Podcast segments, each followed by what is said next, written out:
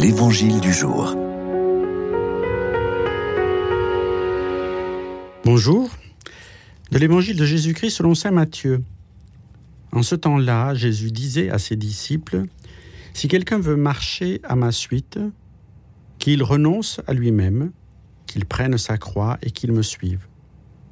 Car celui qui veut sauver sa vie la perdra, mais qui perd sa vie à cause de moi la trouvera. Quel avantage, en effet, un homme aura-t-il à gagner le monde entier si c'est au prix de sa vie? Et que pourra-t-il donner en échange de sa vie? Car le Fils de l'homme va venir avec ses anges dans la gloire de son Père. Alors, il rendra à chacun selon sa conduite. Amen, je vous le dis.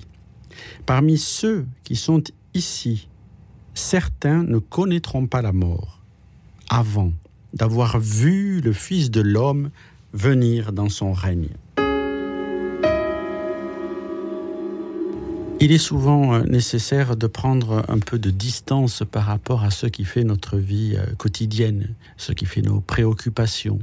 Sommes-nous euh, capables au début du jour, comme au long de celle-ci, de celui-ci, de voir s'écouler non seulement les heures, mais aussi les actions que nous faisons en fonction d'un principe du détachement? Ce détachement de la montre, des relations et de notre propre nombril. Parce qu'il nous revient dans cette démarche que le Seigneur nous propose de pouvoir renoncer à ce qui pour nous le plus précieux, non pas pour le perdre, mais pour le faire fructifier. C'est pourquoi euh, il est besoin en ce jour, en méditant cet évangile, d'avoir une première démarche sans doute, se dire, essayons d'abord de rentrer en nous-mêmes, de nous attacher à celui qui nous a fait. Ce n'est pas simplement pour nous, mais aussi pour toute notre communauté, notre famille, tout le genre humain. Saint Augustin nous dit, revenez donc Imitez ce fils le plus jeune qui dissipa son bien dans une vie de désordre et après avoir tout perdu, se vit réduit à l'indigence. C'est ce qui se passe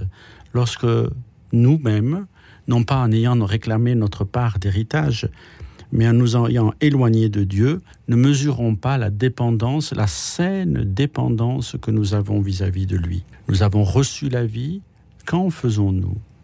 Demandons donc euh, au Seigneur que celui qui arrive à sortir de lui-même y rentre de nouveau pour voir ce que le Seigneur accomplit par nous et l'acceptation que nous avons de ceux qu'il nous donne et que nous pouvons partager.